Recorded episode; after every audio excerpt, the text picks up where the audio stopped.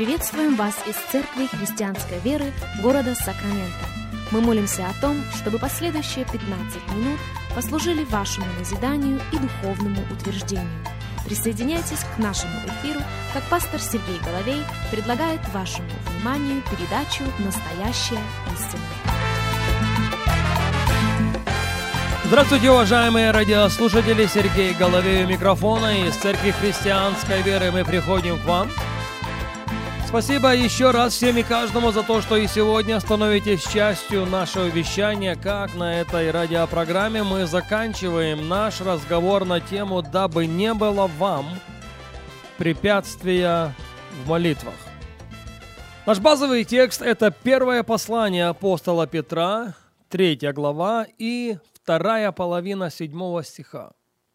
Именно так это полустишье и звучит. «Дабы не было вам препятствия в молитвах». Позвольте мне поощрить вас еще раз к тому, чтобы сделать это заявление апостола Петра персональным, дабы не было мне препятствия в молитвах. Заметить также, что о препятствии апостол Петр ведет речь в единственном числе, и я не думаю, что это случайно. В одном я убежден, чем быстрее мы ответим для себя на вопрос, кто или что является этим препятствием, тем эффективнее будет наша молитвенная жизнь.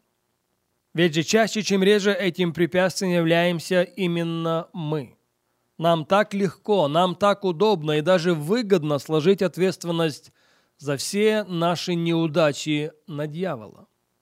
Да, он действительно враг, и ему надо противостоять твердой верой. Коль об этом речь, давайте обратимся к словам апостола Иакова. Послание Иакова, 4 глава, и я цитирую 7 стих. «Итак, покоритесь Богу, противостаньте дьяволу, и убежит от вас». Послушайте еще раз.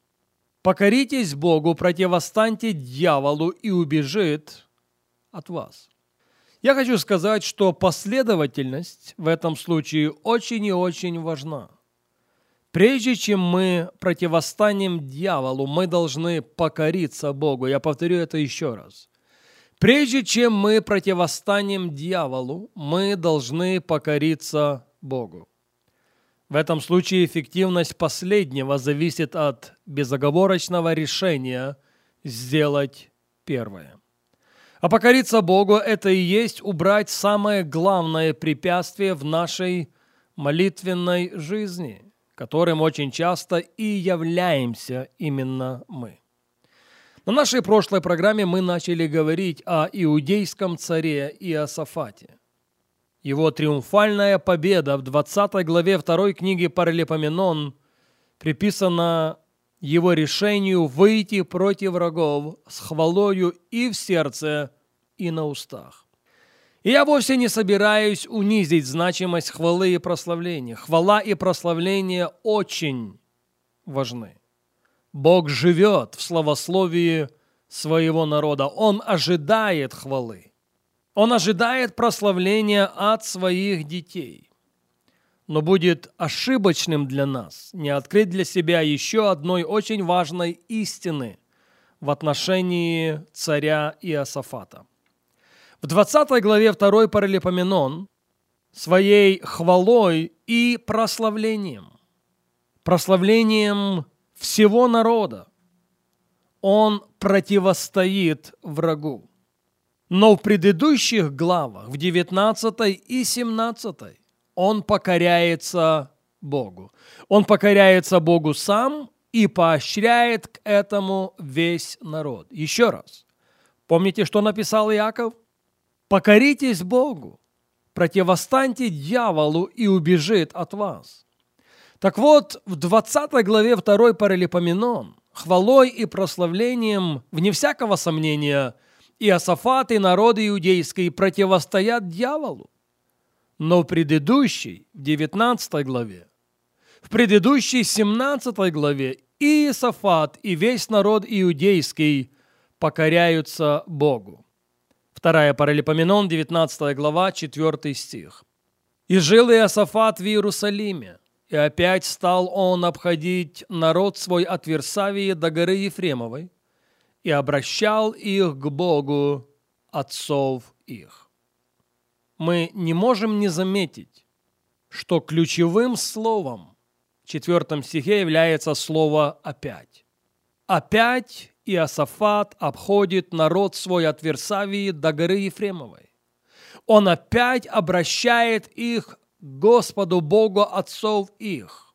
Он делает это, потому что он делал это раньше. Предыдущая практика оправдала себя.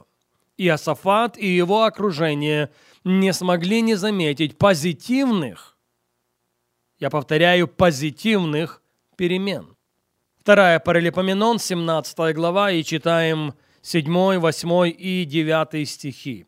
Третий год царствования своего он послал князей своих, и нам дан список имен.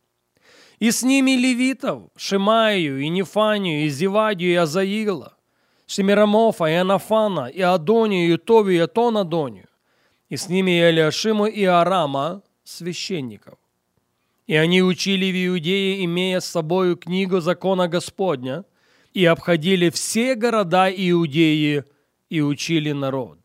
Они, то бишь князья, они, то бишь левиты и священники вместе, общими усилиями, они учат народ, они обходили всю Иудею. Ни один город не стал исключением, ни один поселок не стал исключением, ни одна деревня не стала исключением. Они обходили все города Иудеи и учили народ. Учили чему? Возвращаемся в 19 главу. Вторая Паралипоменон, 19 глава, и читаем 5 стих. Слово Божье говорит, «И поставил он судей на земле по всем укрепленным городам Иудеи в каждом городе». Это речь опять об Иосафате. «И сказал судьям, Смотрите, что вы делаете. Вы творите не суд человеческий, но суд Господа, и Он с вами в деле суда. Итак, да будет страх Господен на вас, действуйте осмотрительно, ибо нет у Господа Бога нашего ни правды, ни лицеприятия, ни мздоимства». И в Иерусалиме представил Иосафат некоторых из левитов и священников и глав поколений у Израиля к суду Господню и к тяжбам, и возвратился в Иерусалим. И дал им повеление, говоря, так действуйте в страхе Господнем с верностью и с чистым сердцем во всяком деле спорном, какое поступит к вам от братьев ваших, живущих в городах своих, о кровопролитии ли, или о законе, заповеди, уставах и обрядах, наставляйте их, чтобы они не провинились перед Господом, и не было бы гнева Его на вас и на братьев ваших. Так действуйте и не погрешите. Два раза в своем обращении – Иосафат поощряет князей, левитов, священников, а через них весь народ. Ходите в страхе Господнем. Почему он это делает? Он это делает, потому что понимает, благоговение – это ключ. Именно через страх Божий, трепетное отношение к Богу и к Его Слову, благоговение перед Его лицом заполучит внимание Бога. И Асафат понимал то, о чем мы вели речь всю эту неделю. Прежде чем Бог примет мою молитву, Он хочет принять меня. Прежде чем Бог примет мою жертву, Он хочет принять тебя и меня. А для того, чтобы ему принять тебя и меня, нам необходимо убрать все препятствия. И когда препятствия будут убраны, мы знаем, что Бог отвечающий на молитвы Бог. Он вникает во все дела сынов человеческих. Его очи обращены на праведных, его уши к молитве их.